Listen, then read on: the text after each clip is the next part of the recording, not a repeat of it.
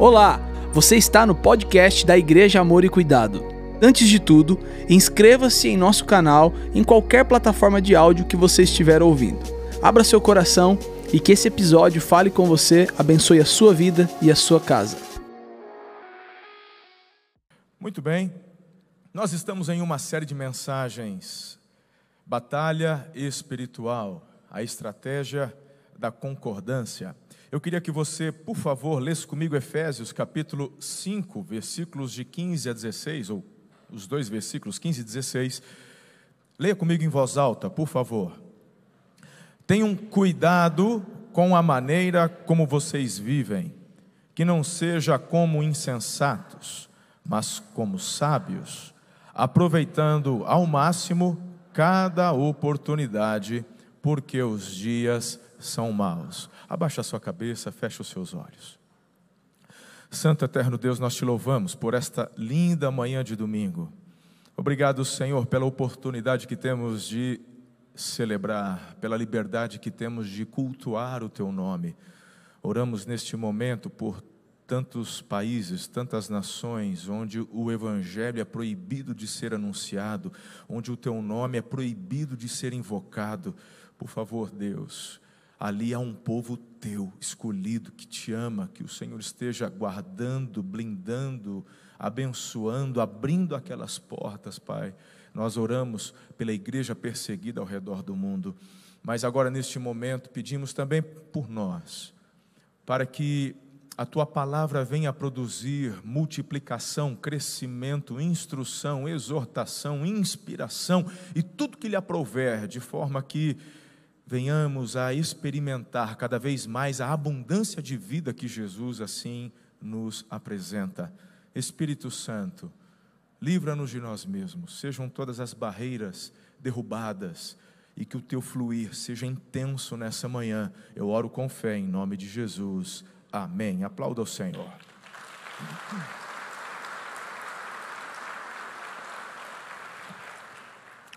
Se você perdeu alguma das, mensa alguma das mensagens anteriores, então é só você procurar em, nossa, em nossas redes sociais, lá no canal do YouTube. Falamos já sobre a cosmovisão, sobre a, a, a importância de assumirmos posição. Conhecemos um pouco acerca do nosso inimigo também. Falamos do vácuo, já que a estratégia é a ocupação, como que esse vácuo surge, o porquê que ele surgiu e o que devemos fazer. Semana passada falamos sobre mandato cultural e a mensagem de hoje, ela meio que complementa a mensagem de domingo passado. O tema desta manhã é para a glória de Deus. Faz parte da batalha espiritual você entender o porquê faz o que faz. Se você não tem noção do porquê faz o que faz, então você, meu irmão, não está conhecendo todas as estratégias, talvez esteja um pouco perdido.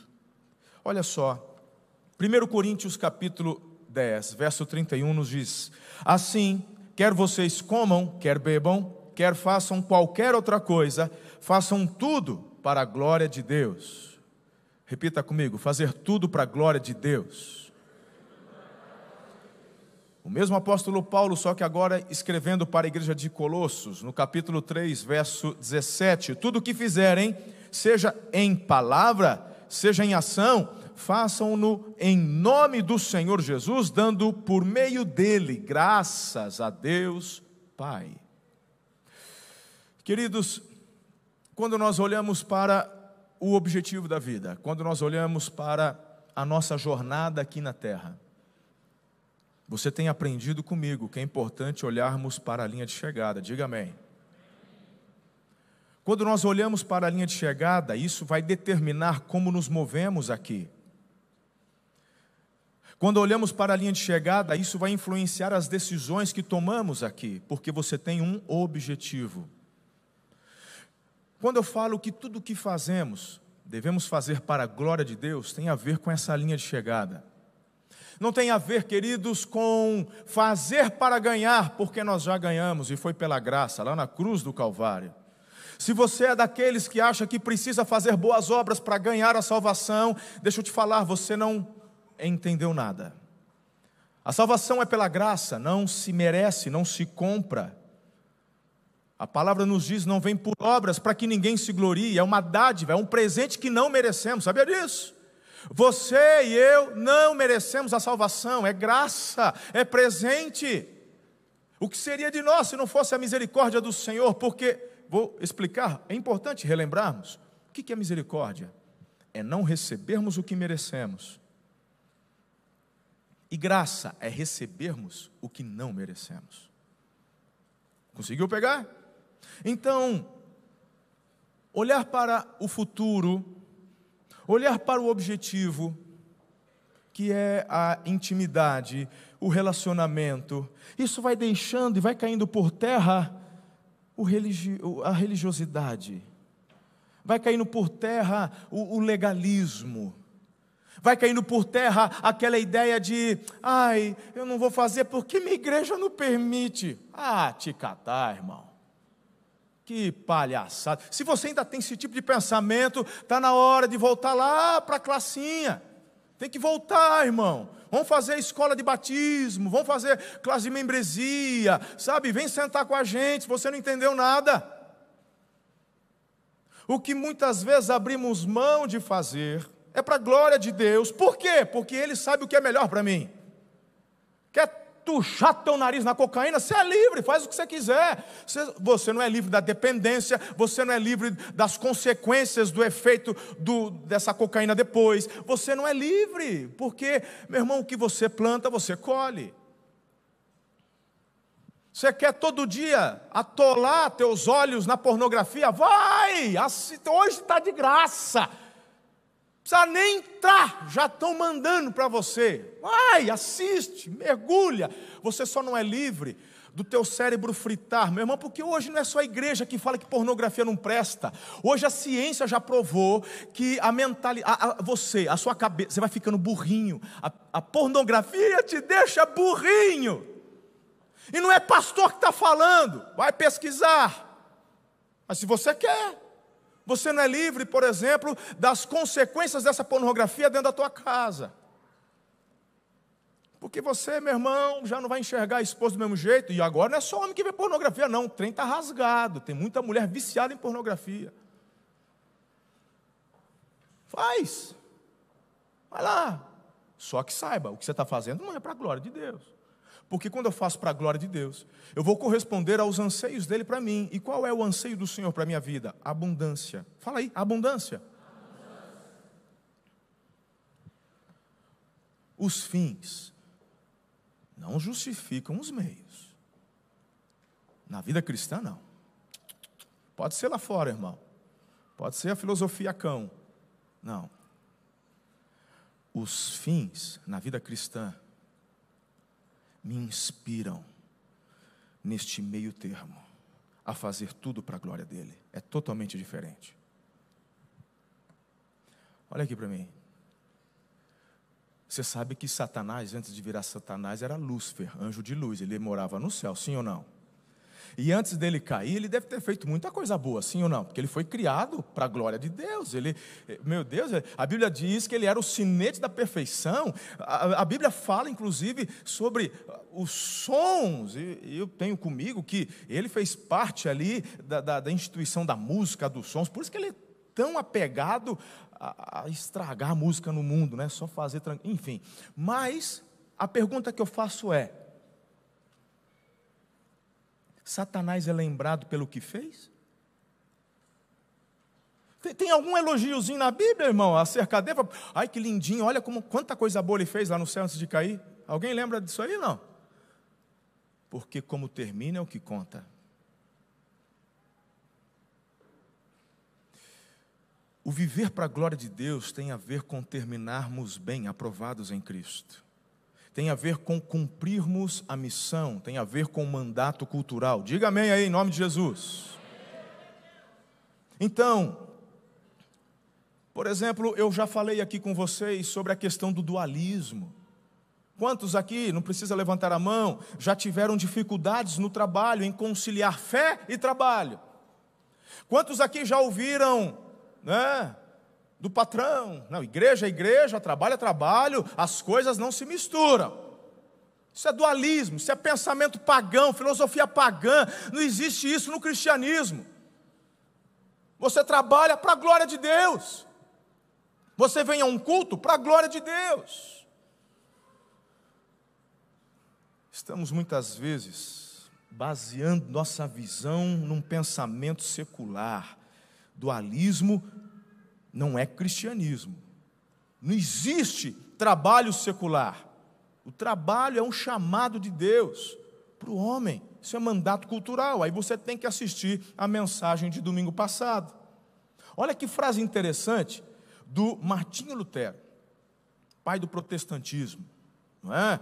Ele diz assim: quando foi questionado acerca do trabalho de um cristão. Eu gosto disso. Ele diz: essas são as máscaras de Deus por trás das quais ele quer permanecer escondido e realizar todas as coisas. Vou desenhar para você. Deus não vem fazer aquilo que é para você fazer em nome dEle. E quando você faz, a Bíblia diz: as pessoas reconhecerão que é Ele através de você. Eu acho linda essa colocação, porque esse pensamento permeava o coração dos pais na era protestante. Isso se perdeu, irmão. Precisa ser resgatado. Não porque é de uma época, não, não, não, porque é princípio bíblico. Foi ensinado por Jesus. E você e eu precisamos entender que estamos neste mundo para fazermos a diferença. E aí, as lentes com as quais você enxerga o mundo, se são baseadas em filosofias humanas, vai cometer erros e tomar decisões equivocadas. Mas aí vem a mensagem da série sobre cosmovisão, a lente de Deus. E a partir da ótica de Deus, você começa a enxergar com clareza o porquê, o como, para onde. Sabe, quando a gente muda essa visão, a nossa perspectiva acerca de Deus e do trabalho também são transformadas. E aí você começa a entender que tem tudo a ver uma coisa com a outra. Gente, nós deveríamos perguntar assim: o que o cristianismo tem a dizer sobre o que eu faço? Faz essa, faz essa experiência. Você já trabalha? O que você faz? Você é vendedor? Você é diarista? Você é médico? Você. O que, que você faz? Faça essa pergunta para você: o que o meu trabalho tem a ver com o cristianismo e o que o cristianismo tem a ver com aquilo que eu faço? Quando você começar a se questionar acerca disso, você vai ver que uma porta vai se abrir uma porta vai se abrir. Eu, eu ontem vi um videozinho que me, me chamou muita atenção. Um vendedor de, de bombom. Um vendedor de bombom. Ele faz o, o brigadeiro em casa, ele com a esposa e sai para vender. E ele coloca seus bombons numa caixa de, de ferramenta. Sabe aquela caixa de aço de ferramenta que se abre assim, tem as prateleiras? Pois bem, é, é, tem uma dessa novinha, limpinha, tudo arrumadinho, né? Mas por fora, quem olha é uma caixa de ferramenta, aquelas de metal. E ele está andando, ele está até com um macacão, como se fosse um trabalhador, um marceneiro, algo assim. E ele está andando na rua, e aí ele chega, e aí ele abre, e começa a falar: Olha, eu vim aqui consertar o seu dia, deixar o seu dia mais alegre e aí, meu irmão, fala a verdade. Como que um chocolate não pode cooperar com a alegria? As irmãs que digam amém com força nessa manhã. Tanto que homem inteligente sempre tem um chocolatezinho guardado em casa, porque quando ela está atacada, você vai lá, oi amor, lembrei de você. Não, você tem um estoque guardado, escondido. Homem inteligente sempre dá um chocolate para a mulher. Se ela está dieta, você dá o zero. Aí, aí acabou, aí você ganha mesmo. Aí você começa a pensar, poxa vida, o camarada, olha o insight que ele teve. Ele não está assim, ele não, só, ele não vende bombom, ele traz uma proposta, ele fala, eu, eu quero fazer do seu dia um dia melhor, eu quero ajudar a consertar o seu dia. E aí, de repente, a pergunta que eu fiz para você, para que fizesse a si mesmo, começa a fazer sentido, porque muitos começam a pensar: ah, mas o que tem a ver fazer o que eu faço para a glória de Deus. Aí falou: não é que tem algo aí? Tem algo aí? Isso é fantástico, gente. Eu gosto demais. A Bíblia fornece fundamentos para tudo que precisamos. Então, sim, dá para trabalhar para a glória de Deus, queridos. Tudo o que fazemos é para a glória dele. Vamos usar aqui um texto para entendermos melhor. Por exemplo, eu tenho falado com vocês sobre a visão dos montes montes do governo, montes do business, do entretenimento. Tenho falado sobre isso. Não vamos abordar cada um deles, mas para exemplificar. Por exemplo, o que, que a Bíblia fala do, da esfera dos negócios? O monte business. O que, que a Bíblia fala sobre isso? O que tem a ver o business, o trabalho, as profissões comigo, cristão? Deuteronômio capítulo 15, onde você guardava esse versículo. Onde você lia todo dia quando for trabalhar. Porque quando você entende, assimila, então começa a praticar. Olha só. Projetou? Olha isso aqui. Deuteronômio capítulo 5, 15, versos 4 a 6. Assim, não haverá, ou não poderá haver, pobre algum no meio de vocês. Quem está dizendo isso, gente? Diga a Deus. Assim não deverá haver pobre algum no meio de vocês, pois na terra que o Senhor, o seu Deus, lhes dá, ou lhes está dando como herança para que dela tomem posse, ele os abençoará ricamente, contanto que obedeçam em tudo ao Senhor, ao seu Deus, e coloquem em prática toda esta lei que hoje lhes estou dando pois o Senhor, o seu Deus, os abençoará conforme prometeu. E vocês emprestarão a muitas nações, mas de nenhuma tomarão emprestado. Vocês dominarão muitas nações, mas por nenhuma serão dominados. E aí? E aí? Ah, mas essa é uma promessa para o povo de Israel. Isso aqui é um princípio de Deus para seus filhos. E você é o que de Deus? Em Cristo nos tornamos filhos por adoção.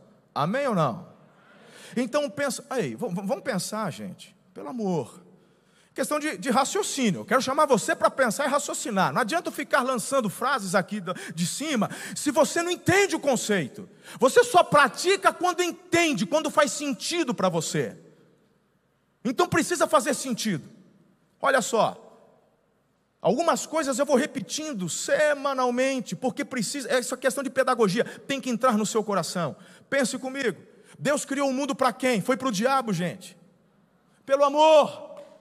Deus criou o mundo para a glória dele, mas há uma razão. Ele diz assim: farei o homem a nossa imagem e semelhança. E, e, olha só, se você pegar a ordem cronológica da criação, é só no final, é só quando tudo está pronto, ele vai lá e coloca o homem. Sim ou não? Sim. E ele olha para o homem e diz assim: Está vendo tudo que eu fiz? Estou. Para você. Vai lá e arrebenta. O homem é a obra-prima da criação. Ele só fez tudo o que fez, ele só criou tudo o que criou, porque iria colocar o homem. Agora olha aqui, sabe qual é a cereja do bolo? Ou a cereja do sundae? É você, mulher. Porque nunca esteve no coração de Deus deixar o homem sozinho. Ah, por que, que não fez dois bonequinhos de barro? Porque ele queria que você e eu entendêssemos o conceito de dois se tornando um para que você e eu entendêssemos que casamento é uma unidade indissolúvel. Para que você e eu entendêssemos que casamento exemplifica inclusive a unidade santíssima, onde Pai, Filho e Espírito Santo se tornam um em essência. Então, a mulher não é plano B, é plano A.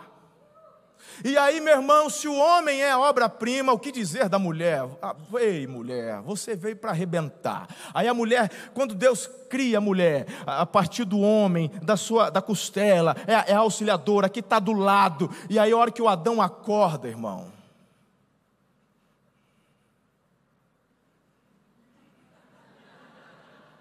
Eu não sei. Mas olha, É que era perfeito, senão tinha infartado. Porque olha que, olha, olhou.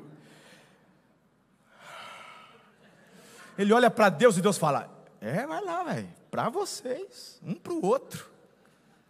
É, não é fantástico isso? Agora imagine só, você conseguiu entender todo o conceito, que coisa bacana. Agora imagine assim: Deus chegando, por Adão e falando: Ó, estou te dando aí, estou vendo, estou vendo, estou vendo. que mais? que mais? Rápido. Pois é, só que vocês vão vão se ver só uma vez por ano. Ah, está vendo esse jardim que eu fiz aqui? Sim, sim, sim, pois é. Eu vou deixar você cada dois anos fazer uma visita, porque é, é, é coisa, é muito boa. Pra, você tem que aprender, Adão, a sofrer, para dar valor. Tá bom, filho? Faz sentido isso para você? Quando você tem um filho, hoje apresentamos crianças aqui. Quais teus sonhos e projetos para os teus filhos? Que sejam mendigos? Ai, meu sonho é ele virar petista, ficar com a bandeira, comer pão com mortadela. Nós, ai, meu sonho ver ele. É isso? Não é. Teu sonho é ver ele crescer, estudar, se tornar um homem de bem, uma mulher de bem, constituir família, gerar descendência, sim ou não? É ou não é?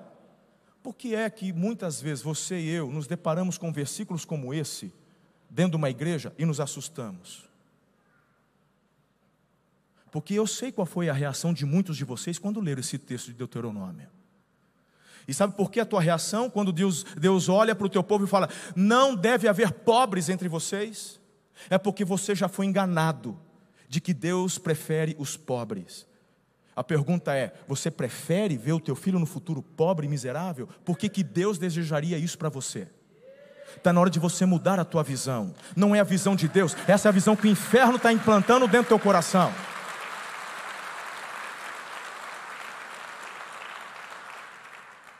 Hum? Agora, Deus não está dizendo que vai ficar jogando barril de moeda de ouro para você, lindinho. Deus está dizendo: se fizer tudo que eu mando, se, eu fiz, se você fizer o que eu mando, vocês irão avançar e prosperar. Agora, irmão, estuda a Bíblia e você vai ouvir sobre trabalho, preguiça. Você é preguiçoso? Pois é, se você é preguiçoso, você não está fazendo tudo que Deus manda. Então esquece riqueza para você. Hã? fala de fidelidade, fala de honra. Então existem princípios onde Deus ele compartilha e se você obedecer, vai fluir, querido. Vai fluir, porque é promessa dele.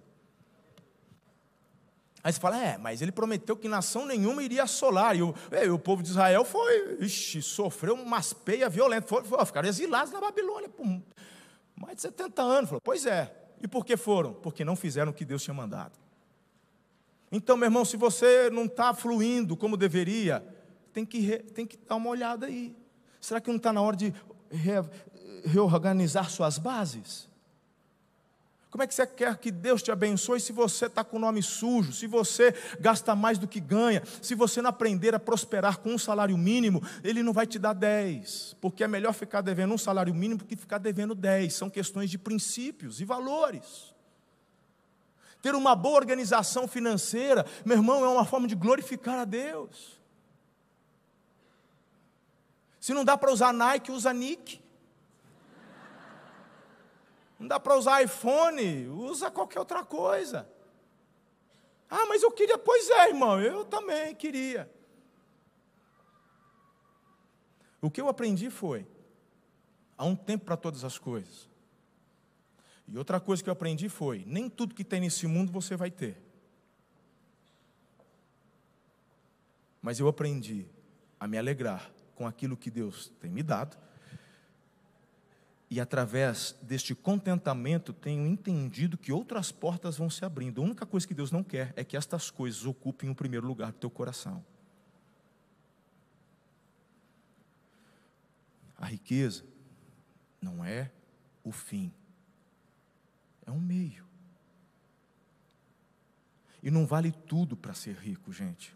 Existem princípios. Quem está comigo até aqui? Isso aqui é demais. Então, a partir de hoje, você já tem essa consciência. Deus quer que eu prospere. Deus quer que eu avance, que eu cresça. Para isso, nele não vai te através dele, não vai te faltar sabedoria, criatividade, inteligência, não vai faltar, só que você tem que fazer sua parte. Então, com relação aos pobres, a Bíblia diz que sempre haverão pobres. Pastor, mas não tem uma, uma discrepância? Se ele não. Pois é, ele está falando de filhos. Todo mundo é filho? Todo mundo é criatura. Porque a pobreza tem a ver com não obedecer a princípios que Deus dá. Então vai ter muitos pobres. Sempre haverão. Jesus disse isso. Mas, de forma geral, o objetivo bíblico é que cada um de nós geremos riqueza. Por quê, pastor? Porque a eliminação da pobreza sistêmica, ao contrário do que muita gente pensa, não vai acontecer através de sistemas governamentais. O pensamento de Deus, o propósito, a visão de Deus, a cosmovisão do alto para acabar com a pobreza sistêmica vem através da tua prosperidade, do teu crescimento, porque quando você prospera dentro dos princípios de Deus, você não vai sozinho, se arrasta um monte junto. Quando você começa a prosperar por conta dos princípios de Deus, quem está do seu lado vai observando e fala: Rapaz, eu sei, esse moleque é meio mal acabado, como é que ele chegou? chegou? Aí você vai observando a vida dele: ele é correto, ele é justo, ele honra as pessoas. Aí os princípios vão contagiando, inspirando quem está ao seu redor, e as pessoas vão mudando de vida, vão avançando. Sustenta um preguiçoso e faz dele ainda mais preguiçoso. Isso é o que o socialismo propõe. Vamos acabar com a pobreza. Vamos pegar dos ricos, dividir e dar para os pobres. Pensamento do cão. Você desmotiva quem está produzindo riqueza e você favorece ainda mais a preguiça, a vagabundice. Você vai falar para mim que tem Deus nesse negócio? Ah, vai ler a Bíblia, vai se converter, vai orar o Espírito Santo. Está de brincadeira. Não pode ser uma coisa dessa. Está dentro de você, dentro de mim, o crescer, o gerar empregos, é a natureza, é a esfera do business que Deus coloca dentro de nós. Quando eu cheguei nessa igreja, eu tinha opção, irmão, de continuar do jeito que estava. Quando eu cheguei aqui em 2008, tinha 300 pessoas domingo à noite no culto. Eu tinha um salário, meu salário é fixo. Eu poderia simplesmente fazer o que me dava para fazer. Eu simplesmente poderia preparar sermão, pregar domingo à noite e dançar conforme a música. Ficar recebendo ordem da diretoria, ficar recebendo ordem da liderança, ó, oh, queremos um pastor que faça isso, isso, isso. Tá bom, meu salário vem no final do mês, eu, vocês me dão uma casa para morar, tá bom, ué, show. Mas Deus me me chamou para fazer outra coisa. Ele me chamou para influenciar, ele me chamou para crescer, ele me chamou para prosperar, ele me chamou para conquistar uma cidade com a glória dele, para a glória dele, com o evangelho do reino. Então a gente começou a fazer. Isso incomodou pessoas, outros ficaram, outros foram embora, mas uma multidão entrou.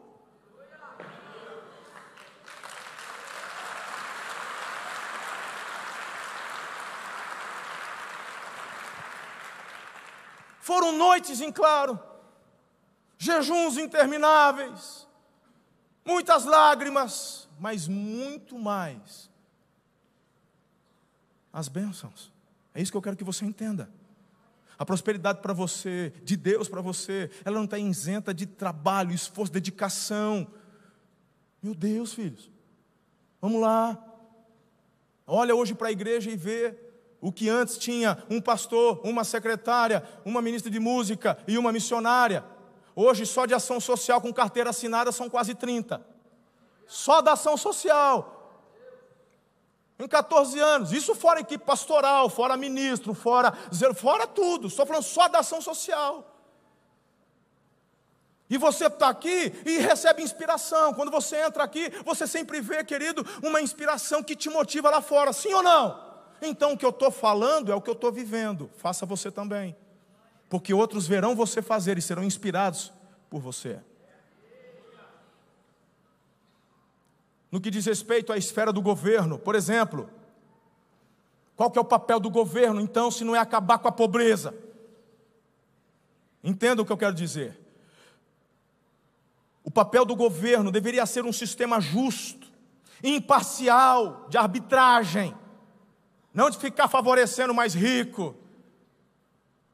É? Aí ele fala assim: por isso que nós temos que colocar um dia lá de novo. Que ele favorece os pobres. É. Quem que está apoiando? Me fala, é, olha aqui para mim. É porque tem gente que não, não vê notícia, então eu vou te ajudar.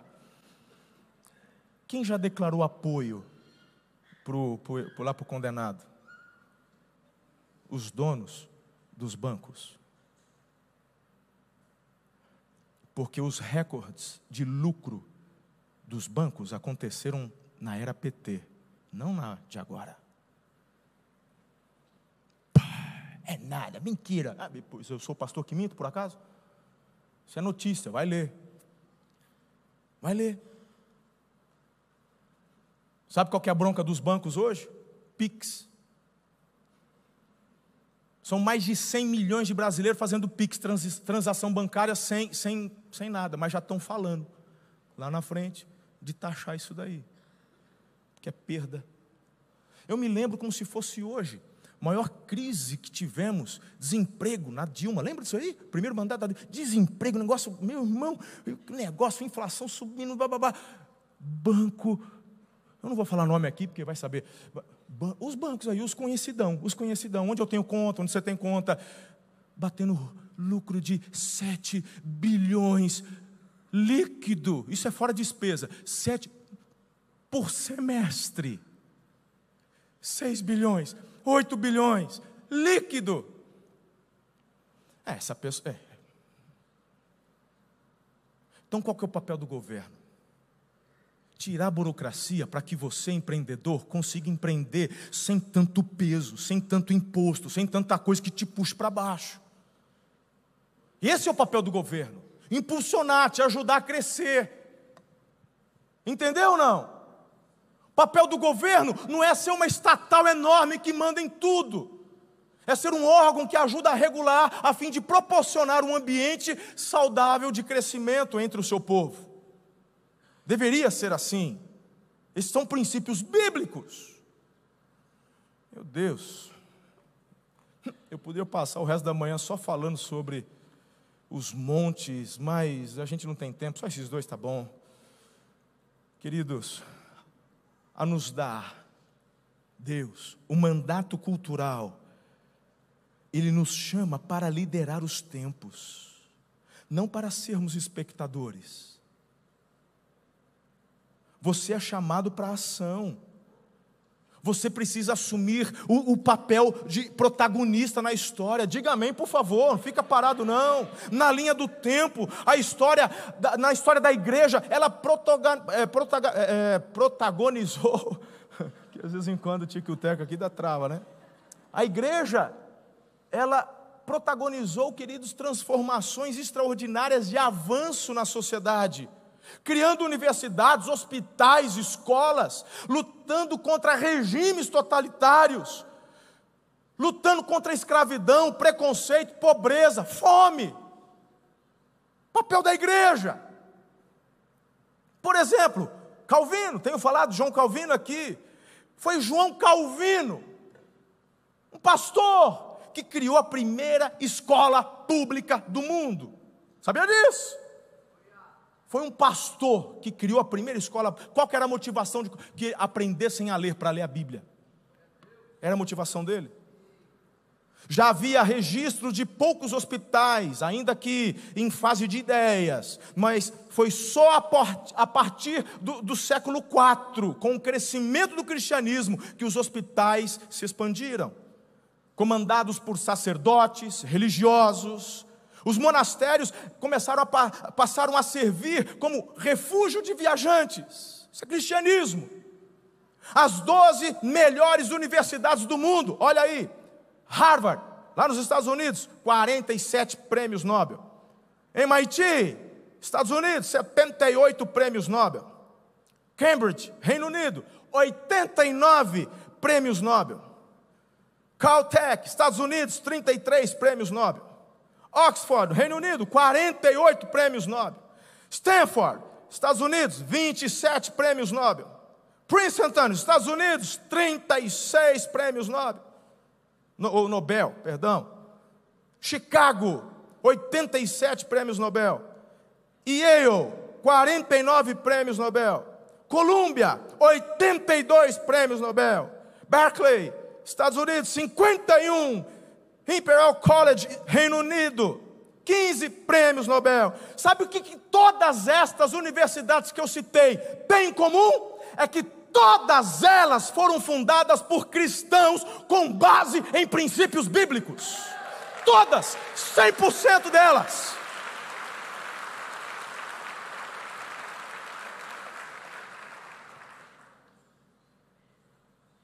O que, que aconteceu? Deixamos um vácuo, porque deixamos de fazer para a glória de Deus. E começamos a acreditar na mentira, que para a glória de Deus, quanto mais pobre e miserável for, e neutro você for, mais Ele vai te amar. Conversa, vai ler a Bíblia. Vamos para o Brasil. A lei que aboliu a escravatura no Brasil, ela foi redigida por um protestante presbiteriano. A Lei Áurea foi apresentada formalmente no Senado Imperial pelo presbiteriano Rodrigo Augusto da Silva em 11 de maio de 1888. Todo mundo só fala da princesa Isabel. Ela só assinou, irmão. Foi um presbiteriano, foi um, um, um, um cristão. Meu Deus. Martin Luther King foi ele quem colocou a igreja em posição de protagonismo na luta contra o preconceito racial nos Estados Unidos. Boa parte do avanço da sociedade ocidental é graças ao cristianismo, porque cristãos posicionados entenderam que tudo era para a glória de Deus.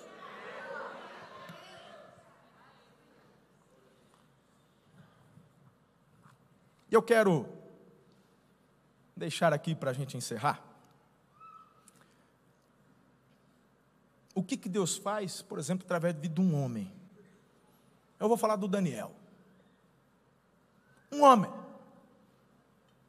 Um escravo. Daniel, profeta Daniel, você conhece bem. O pessoal só lembra dele na cova dos leões, né? O pessoal parece que não, não recorda muito bem da importância de Daniel nos dias atuais. É isso mesmo, nos dias atuais. O que a influência de um homem pode fazer, gerando, meu irmão, benefícios milênios depois? Quero inspirar teu coração com a vida dele, eu quero ser sucinto, breve. Então, Daniel, mesmo escravo na Babilônia, viu o seu povo ser dominado, foi exilado. Os motivos eu já abordei para você agora há pouco. Mas apesar da maioria do povo se distanciar de Deus, sempre há os sete mil que não se prostram. Diga amém a isso. Não importa, querido, o que vai acontecer no futuro, levante uma de suas mãos. Faça um ato profético e diga: Eu faço parte dos sete mil que não abre mão do meu Senhor. Aleluia. Está ligado na terra, está ligado no céu.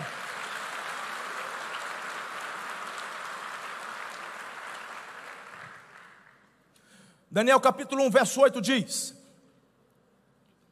Daniel resolveu não se contaminar com as finas iguarias do rei, nem com o vinho que ele bebia. Por isso, pediu ao chefe dos eunucos que lhe permitisse não se contaminar.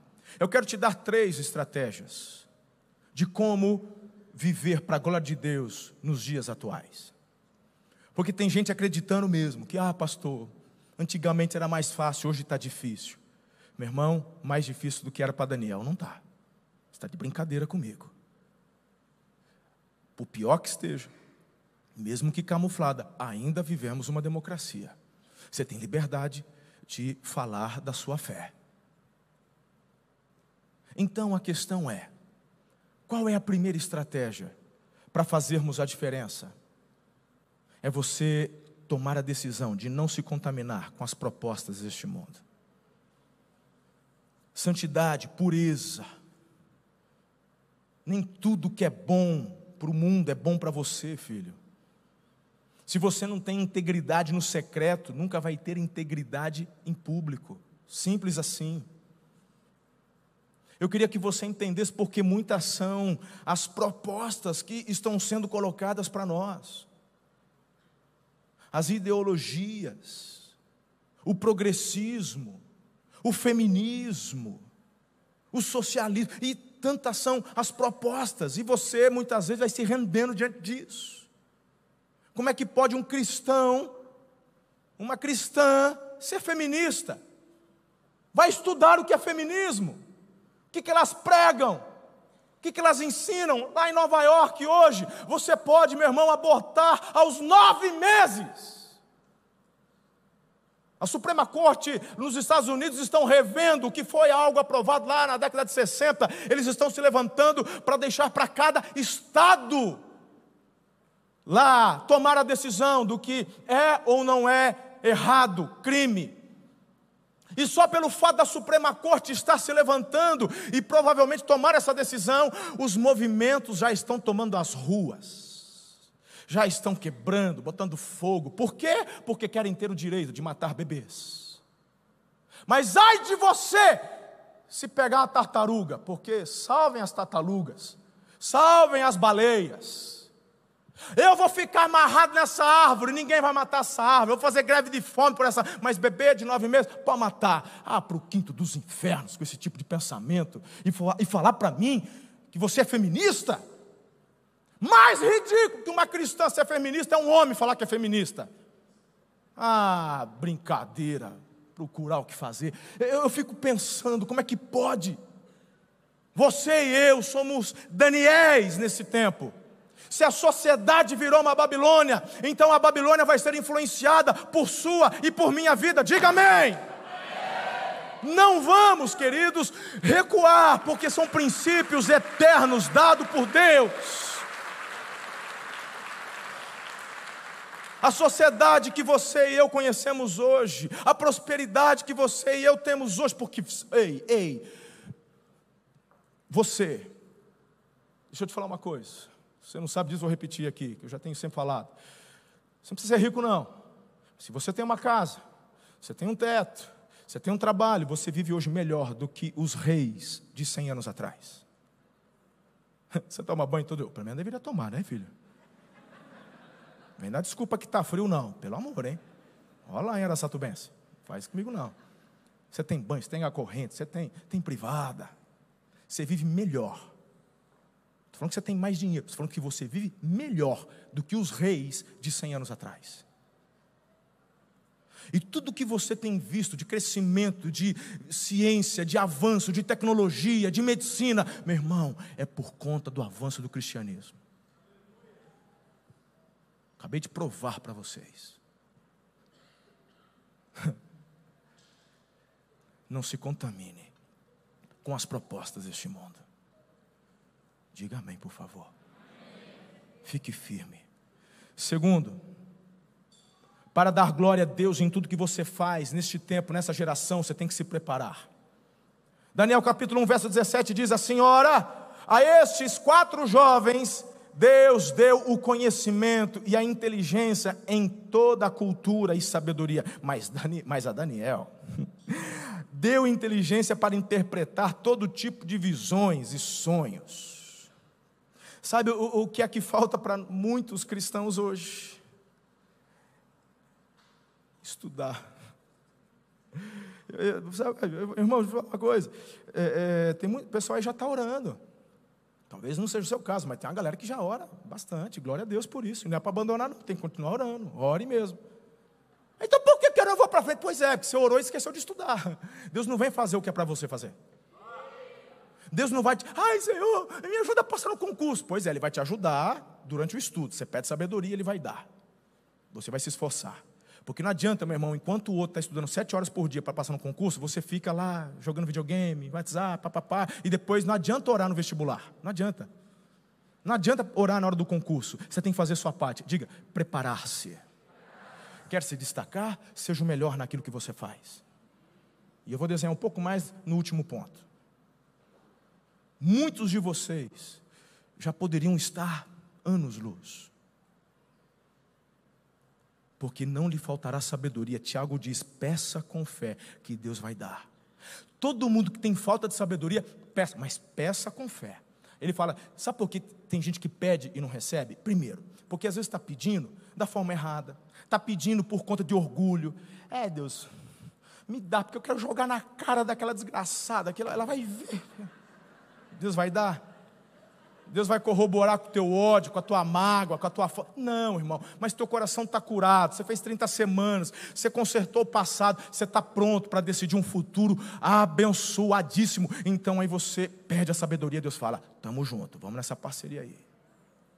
Vai que eu vou te levantar, vou te promover. Fantástico. Isso é extraordinário. Porque quem tem um coração curado está pronto para ajudar. Eu li só aquele texto de Deuteronômio, mas existem outros na, no Velho Testamento, no mesmo contexto, onde Deus fala: quando você enxergar um irmão teu aí da nação, sabe, que de repente veio, um, estragou, veio a tempestade, no, no, no, ele plantou e não colheu, e alguma coisa aconteceu, vai lá e ajuda. E não é para cobrar juros, porque não é para ter miserável, é para ajudar. Você entendeu que não é para dar esmola? Tem um pessoal que chega na igreja, chega na cela com conta de luz. Isso aqui é irmão desse. Aí, primeira coisa que vai, essa igreja não é amor e cuidado, porcaria nenhuma. Não, não, é que você é profissional da mendicância. Você já foi na igreja A, B, C, D, E e veio para aqui. Você já é carimbinha, já, já é figura carimbada aí na cidade, todo mundo sabe. Vem cá, vamos te ajudar. Porque pagar a conta de luz é a coisa mais fácil. Isso aí a gente faz com o pé nas costas, tranquilo. O que a gente quer ver mesmo, a dificuldade é fazer você trabalhar e romper. Então, para isso tem que ter decisão, tem que ter obediência, tem que ter abnegação, perseverança. Dar dinheiro para pobre é manter pobre na mão. Fazer o pobre ficar rico, os governantes não querem, a maioria deles. Quem está entendendo isso aqui? A igreja se levanta para combater regimes totalitários, porque foi para a liberdade que Jesus nos libertou. E não devemos permitir sermos escravizados novamente. Amém, filhos? Como é que eu vou romper? Diga, me preparando. Ai, pastor, eu já estou velho, eu vou fazer faculdade. Não, o que, que você faz? Qual que é o seu trabalho? Vai estudar. Meu irmão, sabe uma das bênçãos da internet? Você tem curso para tudo hoje. Tem curso caro? Tem curso caro, que é grife. Você vai pagar a grife, que é usar Nike. O Nick é a mesma coisa, só que é a grife. Tudo bem, você quer ter? Eu não sou contra. Eu tenho Nike e tal, tudo bem, acho legal. Os cursos da internet é a mesma coisa. É só procurar. Tem curso de vintão, tem curso de 70, tem curso de 100. Você paga o curso, faz o curso, aprende, estuda.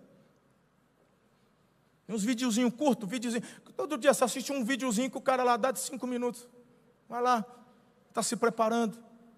Aprender sobre como divulgar sua empresa nas redes sociais. Você está preso ainda, meu. Você está você tá fantástico se hoje fosse década de 70. Mas é já 2022. Então, não adianta você tem que. Se você não avançar, filhão, o que está acontecendo hoje? É, não, irmão, você tem uma loja física, já pensou em vender pela internet? Aí esse negócio, procura ajuda, pai. Você, você para aprender a andar precisou da mãe e do pai. Poxa vida, aqui na igreja tem um monte de gente capacitada. Uma... Talvez você vai estranhar, porque a maioria da galera que manja desse negócio está começando a ter barba na cara. É 20, 22. Aí tem um pessoal que começa a demorar a ter barba, tomaram muito leite de soja, né? Aí demora um pouco mais, mas já essa moçada nova que manja tecnologia, procura a nossa turma aí. Vamos te indicar esses profissionais. Aqui, eu estou olhando para dois aqui, olha lá. Fiquem em pé vocês dois. Aí manja de, é, olha lá, manja de tráfego pago, não sei o que. Procura. Valeu, filhão, pode andar. Entendeu? Como é que eu faço? Aí vai dar o caminho. E também ele não sabe tudo. E o que ele não souber, ele vai indicar outro. Falar, esse profissional faz isso, isso, isso. Tem gente que na pandemia começou a vender online. Hoje, o rendimento da venda online é duas, três vezes mais do que a loja física. Diga comigo, preparar é fundamental. Então não vai cair do céu. Tamo junto? Terceiro e último, quem está comigo até aqui? Ah, nem meio-dia ainda. Coisa linda. Vamos lá. para acabar. Faça tudo com excelência. Faça tudo com excelência. Você, pegou as três chaves? Primeiro, não se contaminar com a cosmovisão errada do mundo. Segundo, me preparar. Se, eu, se o que eu faço já, já faço bem, vou fazer ainda melhor. Ok? E, por fim, fazer tudo com excelência. Daniel capítulo 1, versículos 19 e 20. Então o rei falou com eles, e entre todos não foram achado, achados outros como Daniel, Ananias, Misael e Azarias em toda a Babilônia, não acharam ninguém igual aos quatro. Quatro escravos. Quatro escravos. Não foram. Isso aqui palavra do rei. Por isso, passaram a servir o rei. E com toda, perdão, e em, em, em toda matéria de sabedoria e de inteligência, sobre o que o rei lhes, fa, lhes fez perguntas, os achou, presta atenção, dez vezes mais sábios do que todos os magos e encantadores que havia em todo o seu reino.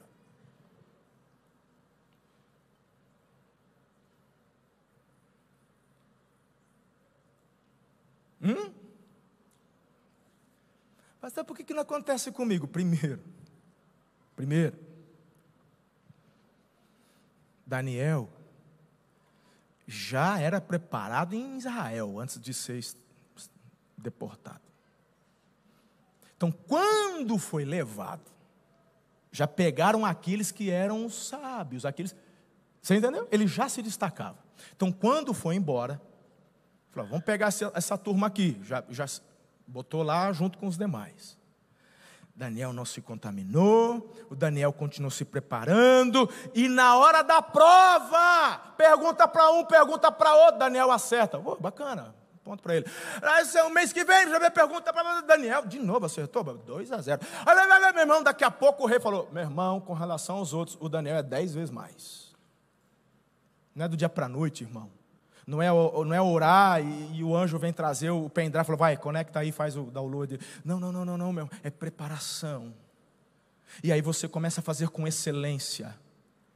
Aí eu, eu, eu, faço uma ponte com Neemias, que era escravo do rei Ataxerxes, ele estava em Suzã, o povo, isso aqui é anos depois, é, eles retornam, o povo retorna para Israel, mas ele fica escravo, ele é copeiro, mas ele fazia com excelência, e foi honrado por Deus. O Daniel, ele é escravo, ele quer estar na nação dele, mas ele não está, ele vê a nação dele ser assolada pela Babilônia. Ele está na Babilônia, mas ele não reclama, ele faz tudo com excelência, mas não se contamina. Isso é para servir o rei? Falou, vamos servir o rei. Aí o rei fala, então me adora. Falou assim, aí eu já não faço, porque eu não nego meu Senhor. Princípios eu, eu não quebro. Então eu estou nesse mundo, mas Jesus falou: não peço que os tires do mundo, mas que os livres do mal. Então, se você, meu irmão, Assim, ah, porque esse mundo está no maligno e eu não quero mais saber desse mundo, então fique esperto aí. Qualquer hora passa um anjo, te leva, você já vai para a glória. Porque quem está aqui tem que ter propósito, é para fazer a diferença, tem relevância. O Daniel é escravo na Babilônia e os seus amigos são referência. Eu acho isso extraordinário. Meu irmão, agora olha só onde eu quero chegar. A influência de Daniel como eu disse agora há pouco, ela chega nos dias atuais. Sabe por quê? Sabia que a Declaração de Direitos Humanos foi inspirada e baseada em pensamentos de Ciro, imperador da Pérsia, que foi um dos governantes influenciados por Daniel? Sabia disso? Pois é, esse Daniel, esse lindinho aqui, ele não teve só experiência na Copa dos Leões. Deus o levantou por, durante quatro governos. Nabucodonosor, termina seu reinado dizendo que o Deus de Daniel era o único Deus. Aí depois vem Belsazar, é julgado por Deus através de Daniel, morre como consequência dos seus maus hábitos.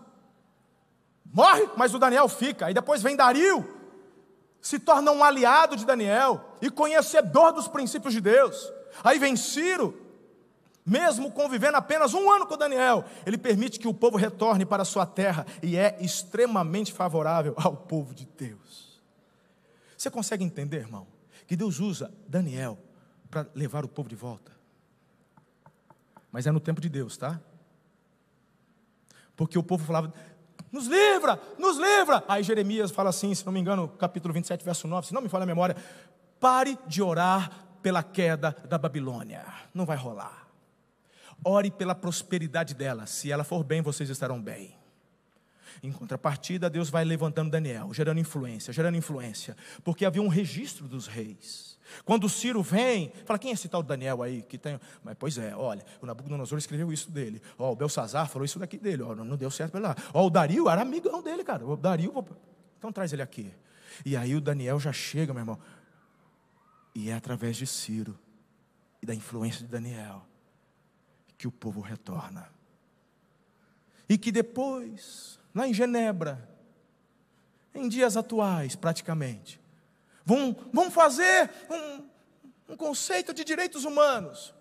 O que, que tem já na história registrado?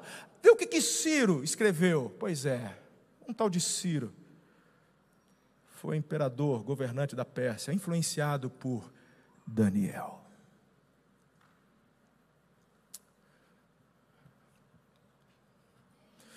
Excelência é fazer sempre o melhor para a glória de Deus. Eu tenho dito a vocês que a excelência honra os céus e abençoa as pessoas. Por isso que começamos, querido, lá em Colossenses, dizendo: tudo que fizerem, façam de todo o coração, como para o Senhor, não para homens, sabendo que receberão do Senhor a recompensa da herança. É a Cristo, o Senhor, que vocês estão servindo. Genebra, na Suíça, é um exemplo de como a excelência glorifica o nome de Deus. Olha para a história e veja: Genebra era uma cidade sem relevância, uma cidade que não tinha nenhuma importância na sua época. Mas depois que esta cidade presenciou o avivamento, a reforma que foi gerada pelo pastor João Calvino, anos se passaram e hoje, a Suíça é um sinônimo de excelência, gente, por conta de algo que foi semeado lá atrás pela igreja. O que vão falar de Araçatuba daqui 50, 100 anos? Vai depender do que você e eu fizermos para a glória de Deus aqui hoje. A tua vida tem que influenciar. Por isso que Abacuque 2,14 diz: a terra se encherá do conhecimento da glória de Deus, como as águas cobrem o mar. Esse conhecimento se dá através da tua vida. Tá difícil? Show. Não chegou a hora. Persevere. Te lançaram na cova, junto com o leão. É, me jogaram na cobra. Lá, lá me jogaram na cobra. Por quê? Porque eu não negociei princípios. Hum. Não foi para se aparecer. Não, não, não, não. É, eu, na verdade, queria até, mas antes de mim obedecer ao Senhor. E você está na cova? Estou na cova. Que, é leão? É leão. Pega a juba dele, faz um cafuné aí, porque Deus está fechando a boca do leão. Te jogaram onde? No, no, um fogaréu lá? Te jogaram lá no, na fornalha? É, me jogaram lá. Sozinho? Não, não, fui eu e mais uns três, quatro do trabalho, mais uns três, quatro da faculdade. Então, jogaram. Você já olhou do lado? Não, por, por quê? Não, é que você, tá, você não está na fala. Estou, mas você está sendo queimado? Não. Então, olha do lado. Tem, Jesus está do seu lado, está com você. E estes que fazem o que fazem por ignorância, quando virem o resultado da tua perseverança, darão glória a Deus. E esse é o propósito. Esse é o propósito. Coloque-se em pé. Muito obrigado por ter ficado conosco até o final. Se este conteúdo abençoa a sua vida, compartilhe com todas as pessoas que você conhece. Siga-nos também em nossas redes sociais, arroba Amor e Cuidado. Deus abençoe.